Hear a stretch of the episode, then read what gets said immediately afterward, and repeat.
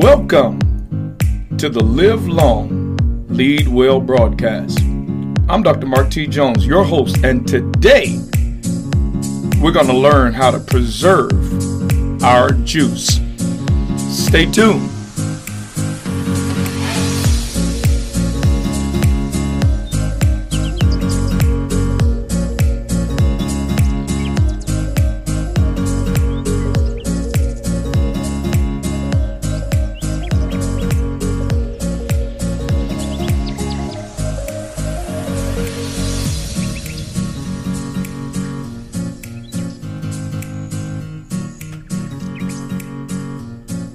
A very interesting passage of scripture, Matthew chapter 6, verses 25 through 34. Jesus our Lord says, "Therefore I say unto you, take no thought for your life, what you shall eat, or what ye shall drink, or for your body, what ye shall put on. Is not life more than meat, and the body more than raiment? Behold the fowls of the air, for they neither sow nor do they reap, nor gather they into barns, yet your heavenly Father feedeth them. Are ye not much more better than they?" The admonition of our Lord and Savior Jesus Christ in the text is to make sure that we only use today's energy for today. I see so many people that are worrying about tomorrow. I see so many people that are regretting yesterday. And what I've discovered is that if I worry about the future, my energy is being spent on things that I may never see. If I regret the past, my energy is being spent on things that I could never change. So today, we're going to learn how to preserve our juice. In other words, we're going to learn how to manage and to maintain our energy supply so that we can utilize today's energy on today's assignment. Now, as a leader, I'm huge on the conservation of my energy. You know, I say it like this: I've become a master of minding my own business. And I'm sort of stingy when it comes to my energy, because I like to make sure that my energy is being used on things that are my responsibility, that are my assignment, or that I know for a fact that God Himself will anoint. So we're going to talk about today, as a leader, how to make sure that you preserve your juice.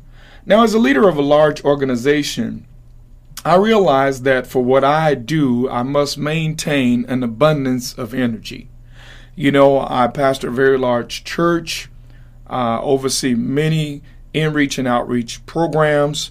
I oversee another 100 plus churches and ministries, both locally, nationally, and throughout the world. You know, I'm a husband of almost 29 years. I'm a father to a lot of people that need leadership. And so with so much responsibility, I realize that I have to do the things that constitute the conservation of my energy.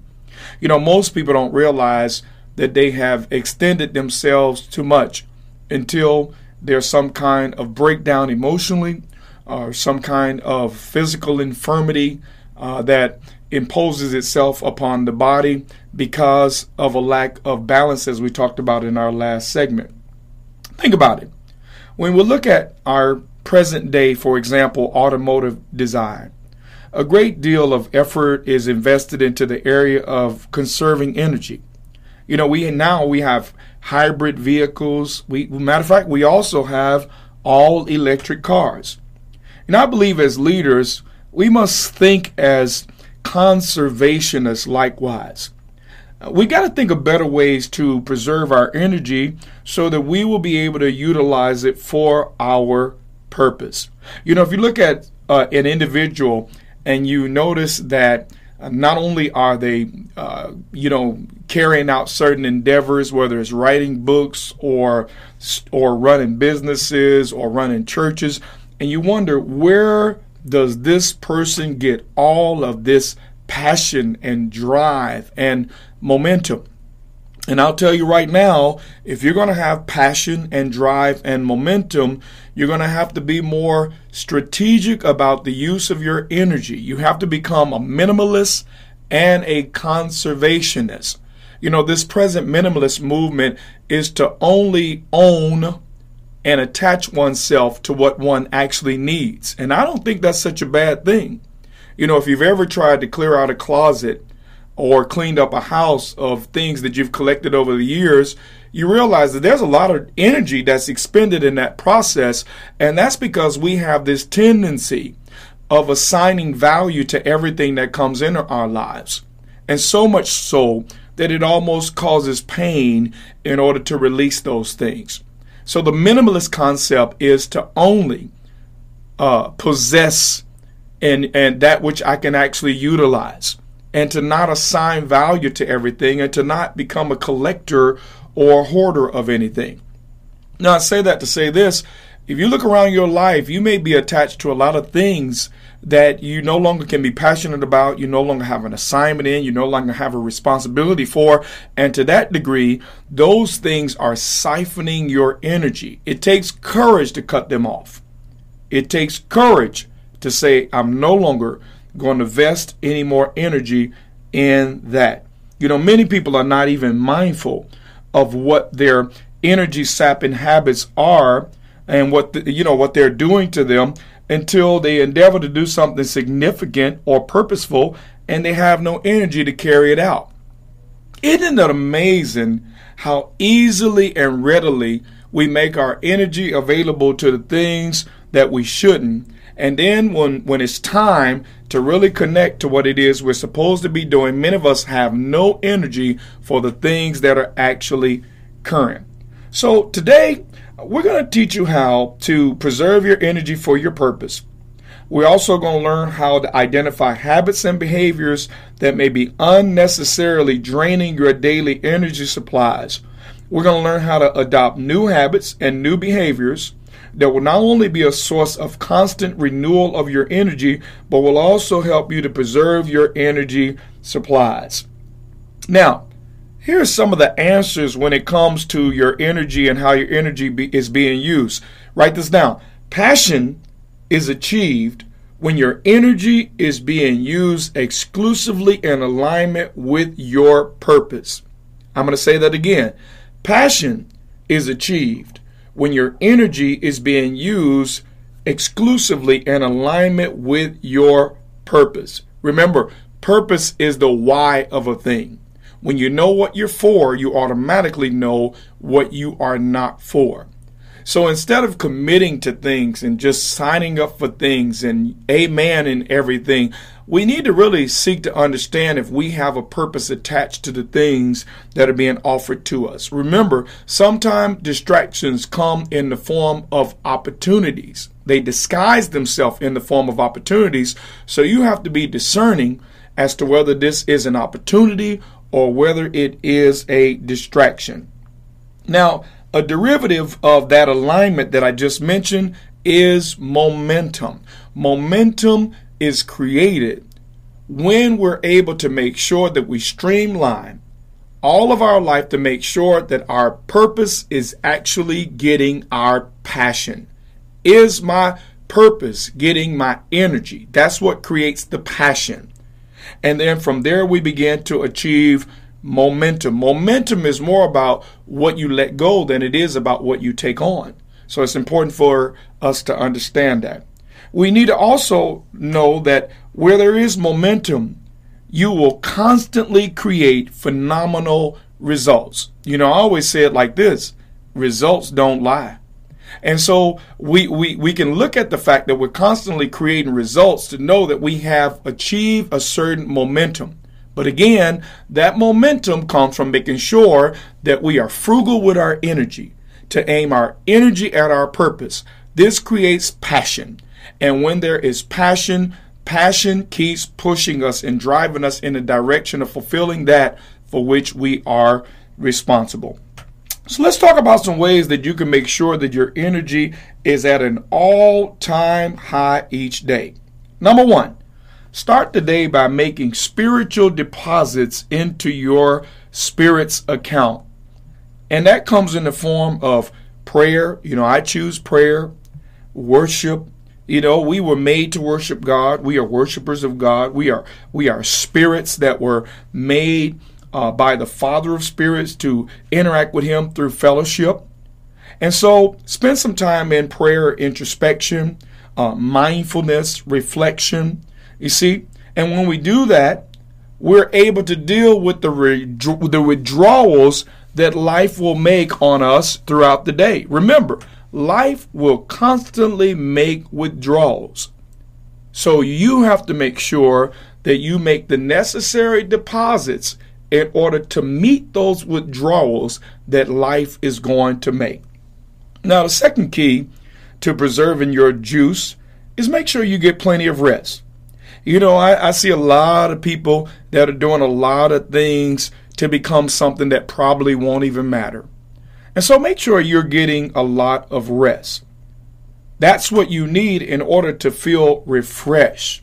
Make a concerted effort to make sure that you get to bed earlier. Unplug from social media and other electronic devices at least an hour before you endeavor the rest. You know, I realize that there's a lot of people who sleep and not very well, and then when they sleep, they don't rest, because they don't enter into the realms of sleep where the body recovers, where there's cell rejuvenation, and where the body restores itself to face another day. You know, you shouldn't wake up tired. And if you wake up tired, that is an indication that you're not really resting. Now, the third key is this: spend your energy on your responsibilities. It is wasteful to expend energy anywhere else, and it takes courage to leave the responsibilities of others in the hands of others with whom they belong. But that's exactly what you and I have to do in order to utilize our energies productively. Now, this is number four, and is perhaps my most critical point that I want to give you. Mind your own business.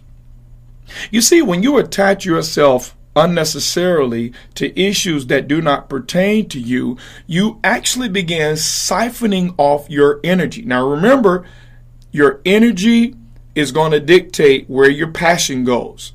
So if you spend your energy on things that are not within the framework of your purpose, then when you go to connect to things you should do, you have no passion for doing them.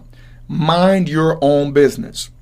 Now, the fifth key is make sure that you do your due diligence to get rid of the spirit of fear, get rid of anger, get rid of worry, because all of these emotions deplete your emotional batteries quicker than almost anything else. Get rid of them. Get them out of your life. They are not your friends, and you should never allow them to be your companions. Number six, connect to people who intentionally make deposits into your life. Now, this means actually allowing someone else to be your encourager. And I find that perhaps one of the biggest challenges for those who are used to making sure that everyone else is okay is allowing someone else to make sure that you're okay. And I believe, leaders, that points out a bit of pride in us if we won't allow ourselves to receive from someone that God just sent into our life to be a source of encouragement. Now, here's the seventh key. Make sure that you create a healthy work-life balance. Write this down. Work, play, rest, invest. In all of your business, don't forget to enjoy life. Create a healthy work-life balance. When you're at work, work. When you're at play, play. And that's very important to make that distinction so that you can engage to the fullest whatever activity that demands your time at that time. Now, the eighth key is this, and this is an emotional drain. Do not harbor ills. When you're offended with anyone, you abuse your own soul. The longer you carry the residue of unresolved issues with other people, the more you weigh down your own soul. You steal your own energy. See, unforgiveness hurts you more than it hurts the one with whom you have an issue. So learn how to resolve your issues quickly and refuse to harbor any ills. Now here's the ninth key. Learn to embrace silence. You see, that's where the Lord makes the deposits into your life that will constitute the well-being. In order for us to be truly inspired, we have to be in spirit and connected to the Father of spirits. That's where our greatest ideas come from. That's where our greatest sense of identity comes from. And that's where we begin to tap into true innovative ed that will help us to bring solutions to our world. Now, the last key is this. Enough is enough. You have to become a master of knowing when you have had enough. And when you have determined this, there are several things that you got to do if you want to preserve your juice. Detach, unplug, pull out, exit, stage left. You know, I need to remind you that you are a limited commodity. And since you are a limited commodity, you have to be very intentional and very frugal with your time and with your energies. Save yourself time, energy, and money is an acronym I heard for the word system. And I really do believe that many of us need to think about having a system for our life. You see, systems help us to stay focused on the things that are really, really critical to the way we navigate our life. Now, remember this. If you run yourself raggedy, and if you expend all of your energy trying to be everything to everyone, and you die as a result, those who were the chief beneficiaries of you trying to be omnipresent will simply find someone else to abuse. So I want you to take these instructions to heart.